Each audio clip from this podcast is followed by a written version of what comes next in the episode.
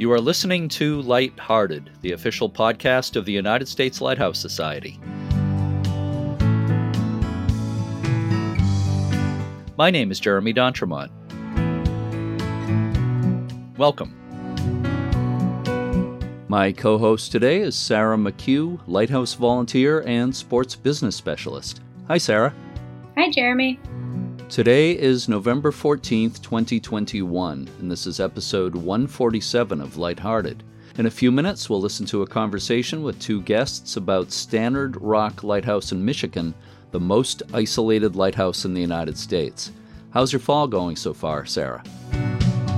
My fall's going great so far. I've been lucky enough to go on a lot of super great lighthouse adventures. In September, I went up to New Hampshire for the lighthouse cruise that left out of Portsmouth Harbor and went up through New Hampshire, Portsmouth Harbor, and into Maine. And then last month, I went down to New Jersey for the Lighthouse Challenge of New Jersey.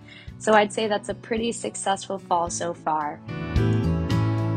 We're actually recording this late October. Uh, next week, my wife Charlotte and I are going on our first major trip since before the pandemic. We'll be going to the Savannah, Georgia area for five days. We plan to visit some great lighthouses, including Tybee Island and St. Simon's Island, and I'll be featuring them on upcoming episodes of the podcast. So let's tell everyone about Stannard Rock Lighthouse and today's guests. Stannard Rock Lighthouse was nicknamed by its keepers the loneliest place in the world. Coast Guard keepers called it Stranded Rock. Located about 24 miles from the nearest shore, it's the most isolated lighthouse in the United States. Stannard Rock Reef, off Michigan's Keweenaw Peninsula, some 44 miles north of Marquette, Michigan, was discovered by Captain Charles C. Stannard in 1835. Extending for about a quarter of a mile, the reef was considered the most serious danger to navigation on Lake Superior. It's located just south of the important shipping lane between Sault Ste. Marie and Duluth, Minnesota. A small stone crib with an iron day beacon was constructed on the reef in 1868. The structure weathered several years of storms and ice, and it was determined that a lighthouse could be successfully built on the rock. Officials were also encouraged by the completion of remote Spectacle Reef Lighthouse in 1878. The construction crew from Spectacle Reef shifted to Stannard Rock. The project's base camp, known as Stannardsville, was established on shore 51 miles to the south. After a massive stone crib was built in 11 feet of water, a sandstone tower was constructed on top of it. In all, the project took 240,000 tons of rock and iron and took five years to complete. With a rotating second order Fresnel lens, the lighthouse began service on the 4th of July in 1882. Life for keepers at Stannard Rock was always grueling and sometimes terrifying. Huge waves frequently assault the lighthouse in storms, sometimes sending spray over the top of the 110 foot tower. On windy days, the keepers would use rope to tether themselves so they wouldn't be blown from the base of the tower. Another hazard was winter ice. In the winter of 1913, the entire lighthouse was encased in so much ice that a rescue team had to work for a week to free the keepers. The light was automated in 1962. In 2015, ownership was transferred to the Superior Watershed Partnership, an award winning Great Lakes nonprofit organization. The lighthouse has been converted into a climate research station. Carl Lindquist is the founder and executive director of the Superior Watershed Partnership. Frederick Stonehouse is the author of more than 30 books, including the best selling The Wreck of the Edmund Fitzgerald. He's also been a consultant for both the U.S. National Park Service and Parks Canada. I had a chance to speak with Carl Lindquist and Fred Stonehouse recently. Let's listen to our conversation now. I'm speaking today with Carl Lindquist, the Executive Director of the Superior Watershed Partnership and also with Great Lakes historian and author Fred Stonehouse. Thank you so much for being with me today, Carl and Fred. I appreciate it. Great to be here. Yeah, thank you for having us. Our main topic today is the Superior Watershed Partnership's stewardship of Stannard Rock Lighthouse. Stannard Rock is considered the most isolated lighthouse in the United States. So we'll talk about that uh, stewardship uh, starting out here, uh, Carl, could you first explain what the Superior Watershed Partnership uh, is and does? Yeah, well, uh, in a nutshell, the uh, Superior Watershed Partnership is a Great Lakes nonprofit. Over the years, we've grown to service the entire Upper Peninsula, and we do more than Great Lakes related projects. We do a, a wide range of community projects and um, other environmental projects. And what led the organization to apply for ownership of Stannard Rock Lighthouse? Well, we were learning about the federal program where, you know, the the government is getting rid of a lot of lighthouses and came to our attention that if a local unit of government or a nonprofit doesn't uh, apply for ownership, then it goes to the open market. And a lot of times, what we were hearing in, in the northern Great Lakes is, you know, some wealthy individuals were buying them, sometimes for personal retreats, sometimes for Airbnbs. And we just didn't want to see that happen. I, don't think it was very likely, but we felt uh, it would be better to have a Great Lakes organization own it. We'll get into some more detail. But uh, for listeners who might not know the uh, the process you're referring to, the federal process for finding new stewards for these lighthouses was uh, it's under the National Historic Lighthouse Preservation Act of 2000, and each year the the uh, federal government has been finding new stewards for these lighthouses. Uh, and it's uh, happened for for quite a few lighthouses over the past 20 years. As you were talking, I was thinking, boy, that would be uh, would be the most isolated uh, Airbnb in the country if Stannard Rock Lighthouse was turned into a B and B. That would be, but there'd be a lot of people who'd want to do it probably. So, Fred, uh, let's talk a bit about the history of Stannard Rock Lighthouse. The uh, construction of such a, a massive structure so far out there on Lake Superior, so far from shore, is a pretty amazing thing. Uh, what we often forget about with uh, Stannard Rock Light is that it really has a relationship with Spectacle Reef Light, which is in northern Lake Huron, because Spectacle Reef was built before Stannard and was really built as almost a practice for doing the big light. So the same mm-hmm. construction crew did Spectacle, then they moved on up to Lake Superior, and again, it's Stannard Rock at that time. The blocks for the lighthouse were taken from Kelly's Island in western end of uh, Lake Erie and it's hard to understand the massive size of some of those, but uh, 12 ton were the small ones and 20 ton were the big ones. They all were certainly cut limestone. So you've got a Great Lakes lighthouse being built of Great Lakes material. All of that material they were going to use for the lighthouse was taken to a little village near Skanee, Michigan, way up on Lake Superior at the end of Keweenaw Bay, that they dubbed Stannardsville, and they used that as the base construction headquarters for the lighthouse proper, which was 51 miles distant mm-hmm. from where that support facility was. When all those blocks arrived, they put them together on shore. They literally assembled the lighthouse on the beach to make sure that all of them fit together properly so that when they took them to the big light offshore, they would be able to be sure that they would indeed dovetail correctly and be a, a, little bit easier to construct in the rough waters of Lake Superior. Took them five years to build it, uh, starting in 1878. And about 40% of that time was spent repairing damages from storms during the winter, particularly the ice damage that occurred. So when you realize that fact, you just have a deeper understanding, I think, of the power of Lake Superior and how, how difficult it can be. Uh, we look at the pictures of the lighthouse today and you see the big concrete crib around the base of it, about 22 foot high. But for the few of us that were able to get into that crib and explore it from the inside out, you realize that the tunnels that are in the crib actually don't serve a couple of different purposes. One of them is, of course, the storage of materials, uh, particularly as used as a cold room for food because it, allowed you to keep stuff cool during the heat of a Lake Superior summer, but also as an expansion joint to handle the contraction of, and expansion of that mass of concrete during the winter and the summer months. Uh, the lighthouse uh, cost about $300,000 to build, making it the most expensive lighthouse ever built on the Great Lakes. And there's about a quarter million tons of steel, iron, concrete, and rock that were put into that structure. Seven levels on the light, seven and a half feet thick at the base of it, and then 22 inches at the uh, at the lantern room. And when you consider trying to put all of that together using the technology of 1878, uh, it was a massive construction feat, and certainly one today that we can just kind of roll our eyes back on as to how they would have been able to do it. Well, it's an incredible accomplishment. And uh, about how long did the whole project take from the time uh, they started? About, until... about, five years, and uh, by pure circumstance, they uh, they were able to light the light on the Fourth of July.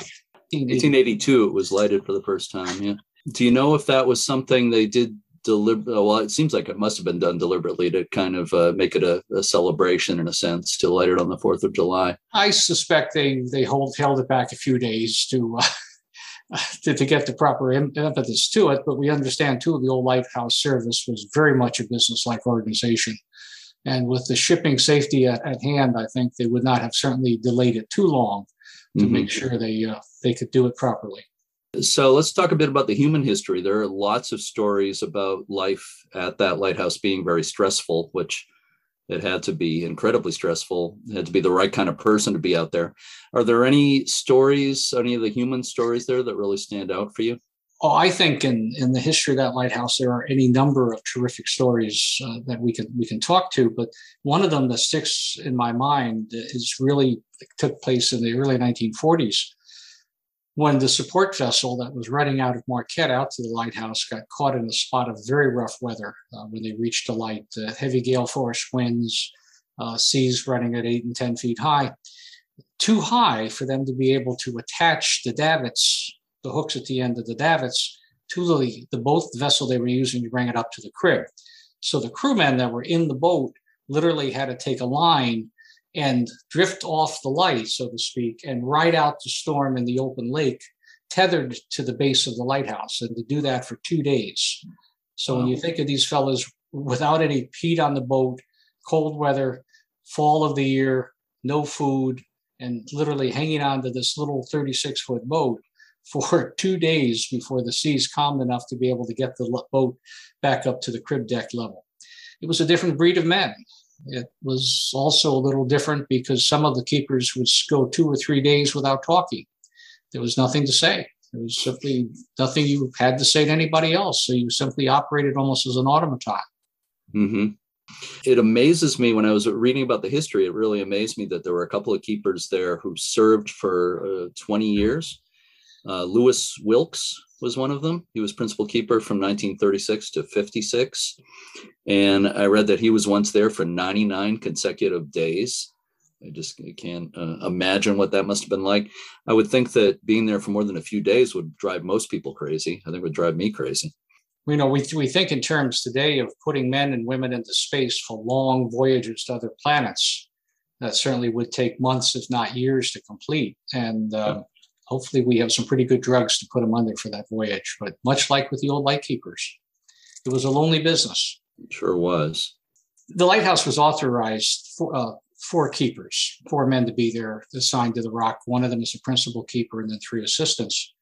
And the first year they were out there, they went through six assistant keepers. Uh, normally you'd only have three, but literally six of them burned their way through the lighthouse. They just couldn't take the isolated duty. Three of them ended up quitting the lighthouse service completely after their experience at Stannard's Rock. Now, when you consider that that light was only operational during the season of navigation, from roughly, let's say, the middle to end of May until December 1st, that's a short period of time. That's not a full year as you would find at some of the Eastern and Western lights. Shortest keeper, one week. lasted one week at the lighthouse before he quit. And the only reason he lasted that long was because he got off the service boat to bring him out, climbed up to the deck level, looked around, realized what was going to happen, what he was going getting himself in for, turned around to yell for the boat to come get him, that he was coming down the steps and the boat had left already. and they yelled back and said, We'll be back in a week. as soon as they came back, he quit. Yeah. yeah. Uh, there's a story told in the 1950s that when the Coast Guard was keeping the light, one of their men was desperate to get off that lighthouse, desperate from the loneliness, desperate from uh, perhaps being having a, a, relationship problem with the rest of the crew. But he got on the radio to the support station in Marquette and, in effect, said, Get me off this light, get me off right now. I, I can't take it. The fellows at the other end of the radio calmed him down a little bit and they let that conversation go. Next day, he calls back again. Again, they won't come. Again, they won't come. The third day, the fourth day, he says, If you don't come and get me, I'm going to start to swim. They came out and got him. And by the mm-hmm. time they had reached shore, he was in a straitjacket and heading for the mental ward in the local hospital. Maybe that's true, maybe that's not, but it certainly fits the expectation from yeah. serving on Stannard's Rock. That's not, not hard to believe. There was a disaster at Stannard Rock in June 1961. Can you tell us about that? Well, it was um, it was really one of those very unfortunate accidents that actually was, I think, self-inflicted by how the Coast Guard operated the light. At 9:30 that night, a thousand-gallon tank of gasoline exploded, and that gasoline was used to fuel gasoline-powered generators to provide electricity to the light. Now, why they were using gasoline instead of diesel makes no sense. But regardless, the gasoline went up. That in turn set off a number of propane tanks. They exploded. That in turn started a fire in the coal bunker. That in turn started a fire in the lighthouse proper. Uh, a fire that was so f- fierce that it literally melted some of the sandstone off the east side of the lighthouse. You can still see that today. There were three men there at the time. Two of them were off duty. The explosion was strong enough to blow the men right off their bunks onto the floor. Cans of the rooms, items are on shelves, of course, knocked hither and yon, furniture overturned. Uh, these two poor fellows uh, could try to get out of the light because now the lighthouse has become a great big chimney with all the smoke coming up through the different levels and heading out through the lantern room with the shattered glass windows up there. Well, they can't do it because there's a wall of flame in front of the only door out. So they will in turn break out a small window towards the lower level, jump out of that window to the deck. They are only wearing their skivvies and their, their shirts because that's all they were sleeping in. They have no access to warm clothing. They have no access to food. They finally find a small piece of, uh, of canvas, wrap up in that, and huddle on the lee side of where the fire is. They should have had help out there fairly quickly because they were required to do a radio check both with Manitou Island and with Station Marquette every four hours. That check obviously wasn't done then. It wasn't done in the next four hours, wasn't done the next four hours. And finally, two days later, the Coast Guard cutter Woodrush arrived with a normal supply run and was shocked as they were pulling up to the lighthouse to obviously see the fire and the smoke coming out of the top of the lantern room and they rescued the, uh, the two survivors. The third man was never found. It was believed that he may have entered uh, the uh, generator room, and that's when the explosion occurred, and he simply was either vaporized completely or whatever remained was blown out in the lake, and that was the end of it. But uh, certainly the Coast Guard did not do the best by not having the best equipment available at the station, especially an isolated station. Well, the Coast Guard then went up and uh, immediately changed the light over to an automated light for the remainder of the season, got the men off the uh, deck, no longer made a demand facility. And the following year went back out and recovered the Fresnel lens and then replaced that with a, I think, a 205 millimeter jelly jar uh, that served for a number of years. Mm-hmm. And the story of the lens, of course, is, is another tale unto its own. Would you like to share that, the story? Thank you lens? for the prompt. no problem. Uh, well, the lens was a second order classical Fresnel. And of mm-hmm. course, like all the big Fresnels made in, made in Paris, that was only one of five second orders on the Great Lakes. There were two clamshell seconds, one at White Shoal in northern Lake Michigan, and the other being uh, on the Rock of Ages light at Isle Royale in the western end of Lake Superior. There were three classical Fresnels uh, one of them, the Spectacle Reef in northern Lake Huron, one of them at Grosse Isle, a little bit north of Chicago on Lake Michigan, and then, of course, the one at Stannard's, which was like so configured with 12 bullseyes and had a rotation of about once every three minutes.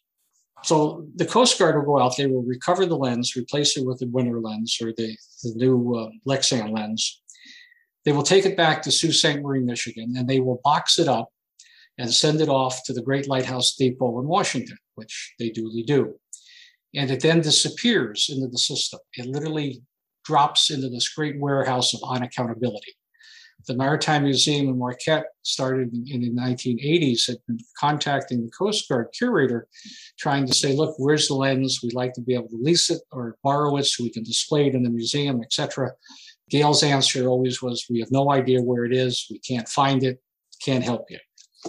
And eventually in 1997, the curator gives me a call and says, we think we found the lens.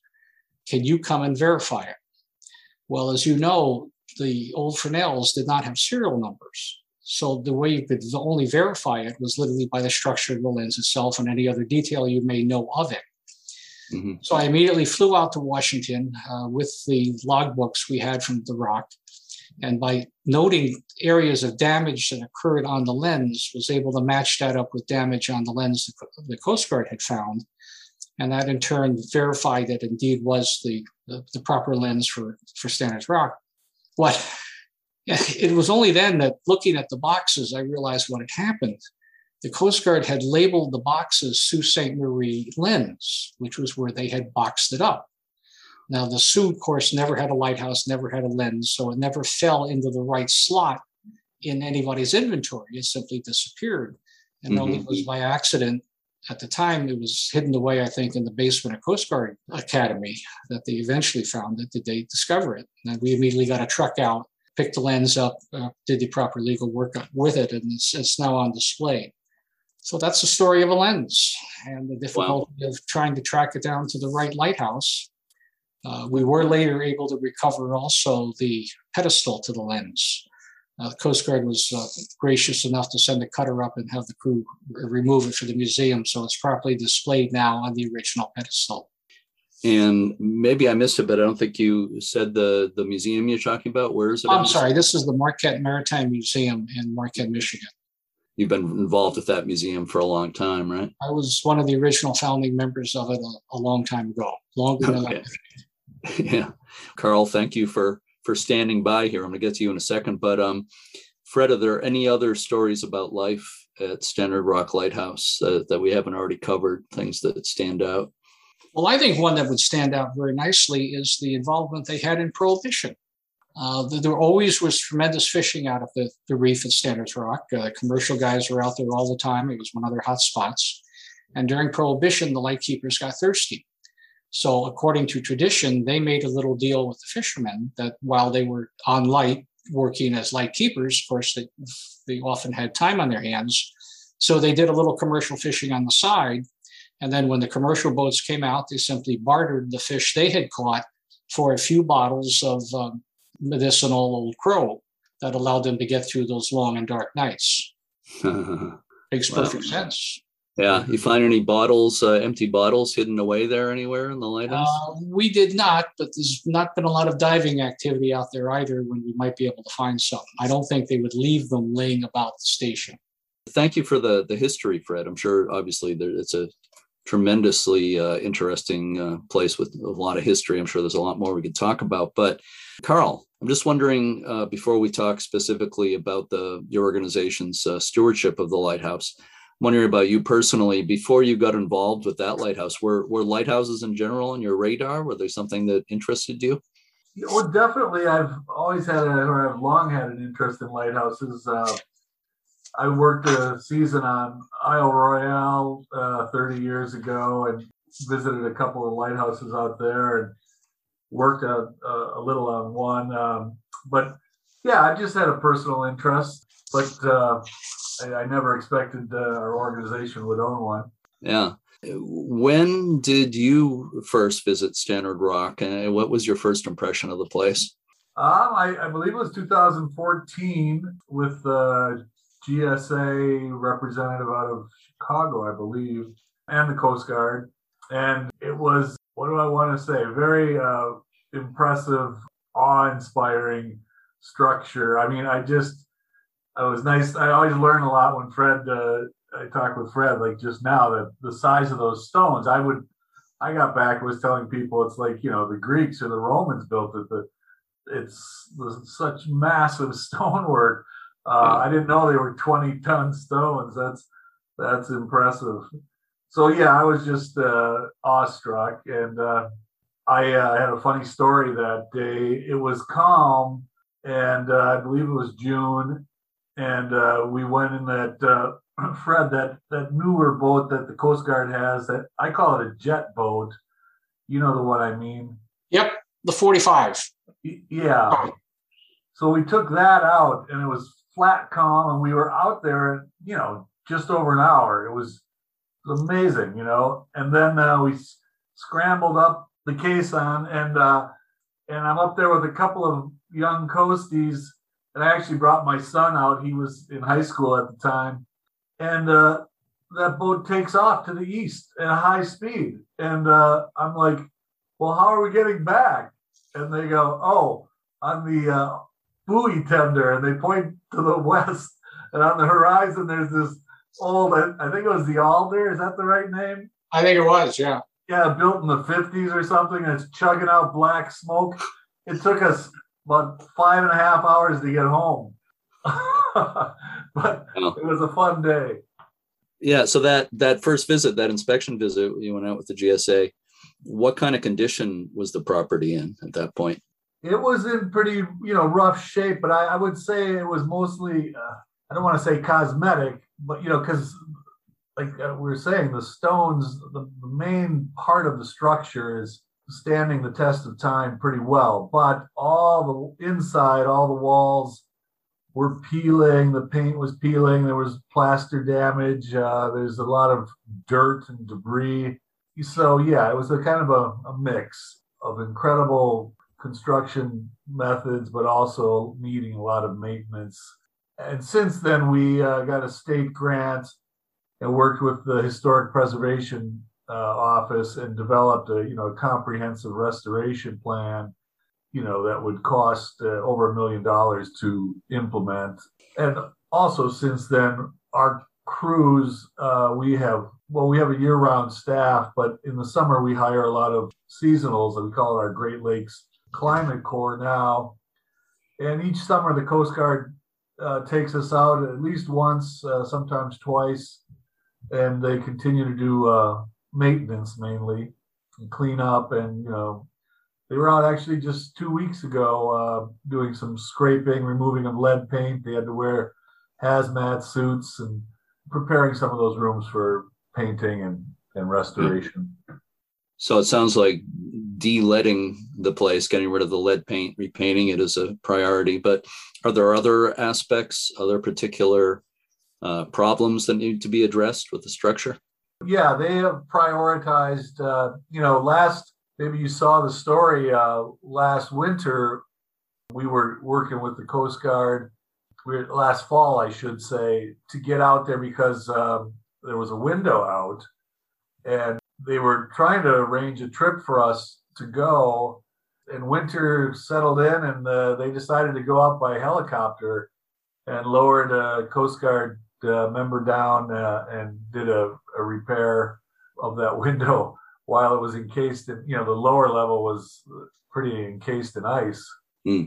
but that uh, got a lot of publicity that mission Obviously, you're doing gradual restoration there, but uh, and you mentioned there there is a plan in place. Is there a specific fundraising campaign that's going on for that? What, what what's happening with that? you know you can't do anything without funding you can't do much without funding so a lot of what we've been doing to date has just been using our general fund and covering the costs ourselves. And you know we do a, a lot of grant writing out of this office but we're we were finding that there's really not much out there for this. You probably know this pretty well right? Around the great lakes around the country or even in michigan. And michigan does have a, a, a- a program now for maritime related restoration but you know i i forget what the total kitty is for each year but they give out multiple grants the awards are pretty small and it's not go ahead fred No, no, I was just going to say that it, it's really made even worse by the fact that the lighthouse is so far from shore, nobody sees it. Right. And if you're fortunate enough to have the lighthouse sitting on the beach, sitting in the harbor, everybody sees it, and building a constituency of support is a lot easier than trying to talk about, well, it's 40 miles out there and it's really pretty cool. It's tough. Absolutely. Tough Yeah. stuff. With a place like that, it's always a case of uh, instead of bringing people to the lighthouse, you're doing more of bringing the lighthouse to the, the to the people to educate people about it. But since we're on the subject, let me ask you, and either or both of you can answer this. But are, are there any plans in the works? Will there ever be public tours of that lighthouse? Do you think? Well, we're certainly open to that. You know, maybe make it an annual event. You know, one trip or something a, a summer once it's been restored more. You know, it's currently not something we would want to bring people out to and there's the liability issue. You have to climb up that crazy ladder, but there are ways to work around that. So I, I wouldn't rule it out, is what I'm saying. I wanted to add, add a little bit more to uh, what you were say, asking about funding, though. Um, so we got a small grant from the uh, Americana Foundation this year, mainly to develop a video, but also kind of a toolkit try to gather all the information there is out there for the Great for Great Lakes lighthouses anyway. Ideas on fundraising, on on the, the few grants that are out there, and uh, just other resources available for uh, communities or organizations that do have lights. And Fred, uh, I just had an idea. I want to throw it by you because you know Fred runs the Maritime Museum, and pretty. Do you manage the the Marquette Lighthouse? Yes and no. Uh, I'm a volunteer. I serve as board chair for the Maritime Museum. I don't. We have a paid director who really does the running of it.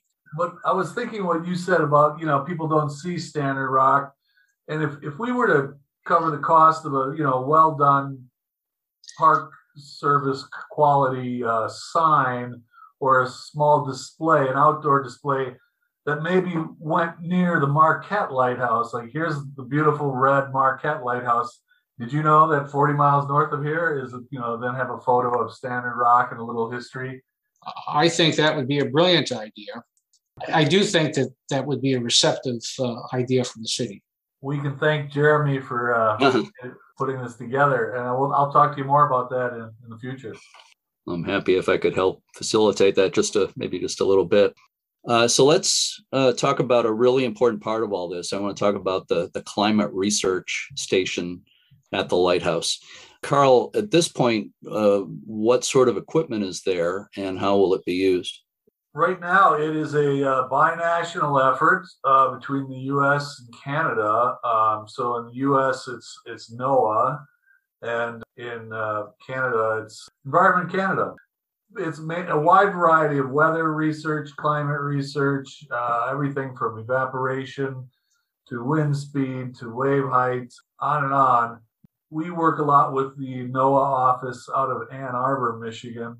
What uh, a lot of discussion about expanding climate research out there because it's a valuable research site because it's so isolated that it's not influenced by cities or you know or other weather factors on land. Um, it's really valuable for a lot of different types of uh, climate research.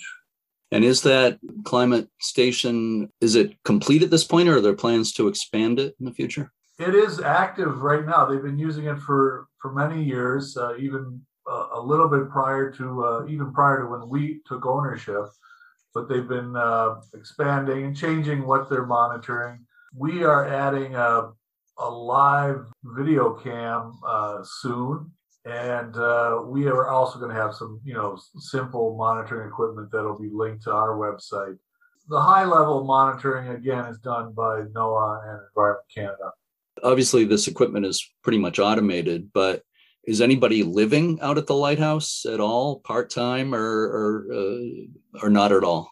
Not at all. But uh, if Fred ever wants to stay overnight, he's always welcome. Uh, I'm not worried about staying overnight. I'm worried about staying overnight, over day, and overnight, over day, and over another. you may you may spend the rest of your life out there. Yeah, I think I'd be in a straitjacket if if that happened. But no, it's in no condition for that at this point. But we do, you know, have plans to uh, make it a, a research station where one of the levels would be, you know, have bunk beds and uh, and a little kitchen and a com- composting toilet and so on and so forth. But that's a lot of fundraising down the road, you know. That if a re- researchers wanted to stay overnight, they could. Mm-hmm. You know, I, I love uh, repurposing of lighthouses uh, these days. Uh, any uh, sort of repurposing, I think, is a, a good thing because, uh, you know, anything that brings attention to the lighthouse and uh, makes it remain useful in addition to the navigational light is a great thing. And I would think that other lighthouses could certainly be used in a similar way for climate research. do you have any thoughts on that? I definitely think so. I mean, they don't have to be remote from the land to be useful. There's a wide variety of monitoring that could be done in, with lighthouses. I think it's a good idea. I wanted to mention when we did take ownership and we had to uh, renew the agreement with Canada to use the lighthouse. And I actually have a letter from the Queen on behalf of the Commonwealth of Canada thanking us for allowing this relationship to continue. Cool. Pretty cool. Yeah. You know, uh, Princess Anne, I think, has a, a, special interest in lighthouses. Really? know about that. Yeah. I didn't yeah. know that. Yeah. Well, they yeah, have access to funding, right? No, she's uh, she's put out uh, statements, I think, for for lighthouse organizations along, along the way. I was wondering about the the climate research station. Is there any particular information data that's been collected that is of special interest that's been really, uh, really important along the way? Two things come to mind. One, and Fred can help me on this, about seven years ago, this is the last time the lake froze all the way over. Remember that, Fred? Mm-hmm. The polar vortex. And there, a lot of the equipment out there, you know, uh, provided good data on uh, what was happening, lake temperatures, and different things. Evaporation rates are, are crucial. I learned uh, more evaporation takes place in winter on Lake Superior typically than it does in the summer. When it doesn't freeze over, there's more evaporation happening in the winter months on Superior. But when it freezes over, of course, all evaporation is shut down. And that happened about seven years ago, and that kicked off a rise in Great Lakes water levels. That was one of the factors. And then we had wet summers. And over the basically the last seven years, the, the Great Lakes, well, Superior and Huron and Michigan came up about three feet in seven years, which is unprecedented. And there was a lot of communities uh, experiencing severe erosion. Thankfully those levels are starting to go back to more of the long-term average now. But during those those years um, you know they were trying to figure out what triggered all that. And they were saying that some of that data from Stannard was helpful in just kind of studying that phenomenon the other thing i, I heard from the canadians is that some of the uh, weather monitoring equipment has given them far more accurate weather forecasts uh, in Ontario and in portions of Ontario. So, you know, you can see where that would have some public safety, some other benefits in that regard. To many people that are probably listening to the podcast, is I don't think they have a full appreciation for the Great Lakes uh, in terms of where they are, what their size is, or what, what they actually mean. But five Great Lakes, like Superior obviously being the, the big lake, the feeder lake for all of the other Great Lakes, as well as Lake, Lake Huron, Lake Michigan, Ontario, and Erie. But all of that flow of water, virtually all of it, with minor exception, the stuff that's going down Chicago River on the on the uh, the bypass that was done in 1900. But all of that flow of water goes down the St. Lawrence River. The St. Lawrence River is nothing really more than the pipe that takes the excess water flow coming down from the Great Lakes and the predominant feed element for the Great Lakes is what comes down the St. Mary's River from Lake Superior. So the more water in Lake Superior, the more water down the St. Mary's into the lower lakes, and then on down into finally reaching the ocean. So knowing and understanding Lake Superior is critical if you're going to understand everything below it, because that's where it's coming from. That's the mother provider of all water. And if you were to drain Lake Superior, find that big plug at the bottom and refill it is one Lake Michigan, one Lake Huron, one Lake Erie, and three Lake Ontarios. That's the amount of water in it. It's just incredible. And the water levels that Carl was talking about, the Corps of Engineers has been tracking those since 1860. And they literally do it day by day, month by month, year by year. So you can see the, the variations that occur not only over time, but by literally month within a year. And mm-hmm. uh, it was high water for a bit, and now that water has gone down, and of course it's going to come back up again. Yeah. the trick, the trick is how is climate change affecting that levels of water, and how do they react as opposed to what they would have done a century ago. So the the, uh, the monitoring that can be done at, at Stannard's Rock is really critical. Uh, uh they go, well, I mean, they go up and down, but we also have this news media that's on a 24 hour cycle that feeds on, in some cases, non news. Uh, right. And I mean, what happens, the lake levels go down. So all the developers run up to the shore of the lake and they build stuff. And then 10 years later, the lake levels go up, or 20 years later, they go up, and all the stuff begins to fall in the lake. And it's woe is us. What's the world is ending? What's this terrible thing is occurring? And reality is, it's the variability of the Great Lakes is measured over time, and this is absolutely normal. You yeah. can look on it as being the tide. Build your house at, at low water level, low tide, and wait till the high tide comes in. And God forbid, if you get a really high tide, your world is ended. It's self inflicted. I understand the point you're making. I just for listeners who aren't fami- that familiar with the Great Lakes, there, there's no actual tides on the Great Lakes, right? No, but, we do have though what's called a seiche, and a seiche is a movement of water that can be caused by wind or low uh, low pressure areas. In other words, you have a low pressure on one end of the lake and a very high pressure on the other. You can get an imbalance, and that will send a wall of water going from the low to the high. Uh, 1954, I think six people got washed off a pier in Chicago and drowned when a seiche suddenly struck the city. Wow. Uh, so they can be they can be destructive, but again, yeah. it's a tide. It's just uh, like the tide, a movement of water, but not a tide. I sure. I uh, experienced one once, Fred. I worked on Isle Royale, and I was just building bridges, trail bridges, and I was on this stream about ten feet wide. I was building a a footbridge across it all week, right? And I was up upstream from Lake Superior, a few hundred feet. I couldn't see the lake, but there were trees in the way. But I was close to the lake, but I was on on this stream. And all week I'm building this little footbridge and the lake, the stream is flowing down. And when I'm working one day and it's like the stream is flowing backwards. I couldn't figure it out. And uh, I found out later that it was a seiche. And, uh, you know, the Park Service told the rest of the employees that it, we, they experienced the type of seiche on the South Shore. Anyway, it was it was weird to see a river go backwards. Yeah, I would say. Yeah. How do you spell seiche? Yeah, I think it's S E I C H E. So, uh, Carl, um, how can people find out more about your organization and uh, maybe separately about the climate research station at the lighthouse? Well, they're always welcome to come visit Marquette, but the best way, of course, is uh, our website, uh, superiorwatersheds.org. Uh, and we plan to, we have some information on there about Stannard Rock, but we plan to have more, and we're going to link to more of the monitoring data. Mm-hmm. So I have one final question for each of you. First, uh, and this is for bonus points, of course.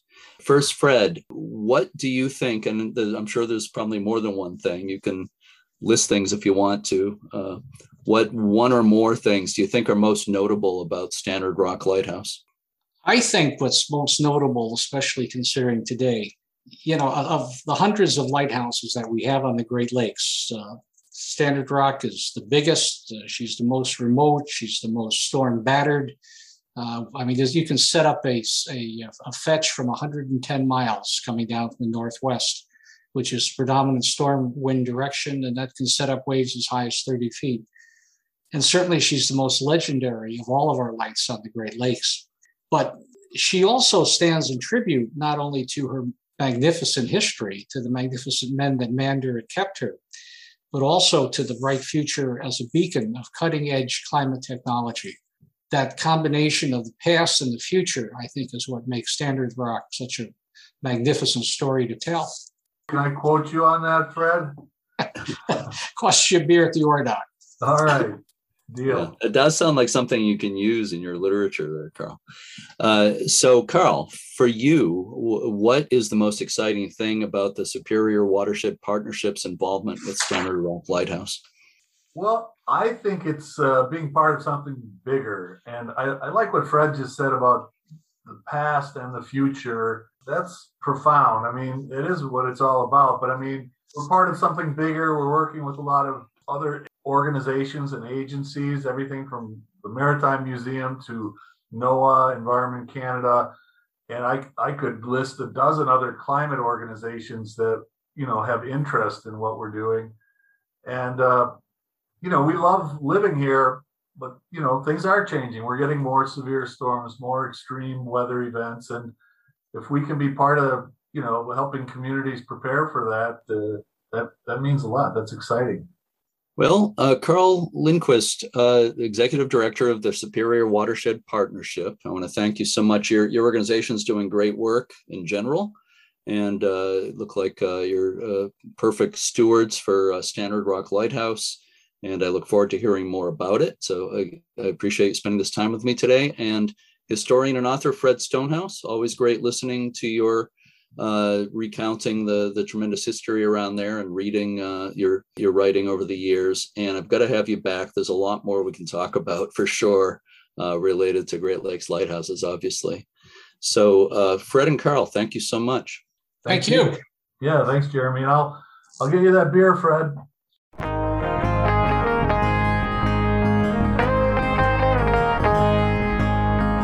To learn more about the Superior Watershed Partnership, go online to superiorwatersheds.org.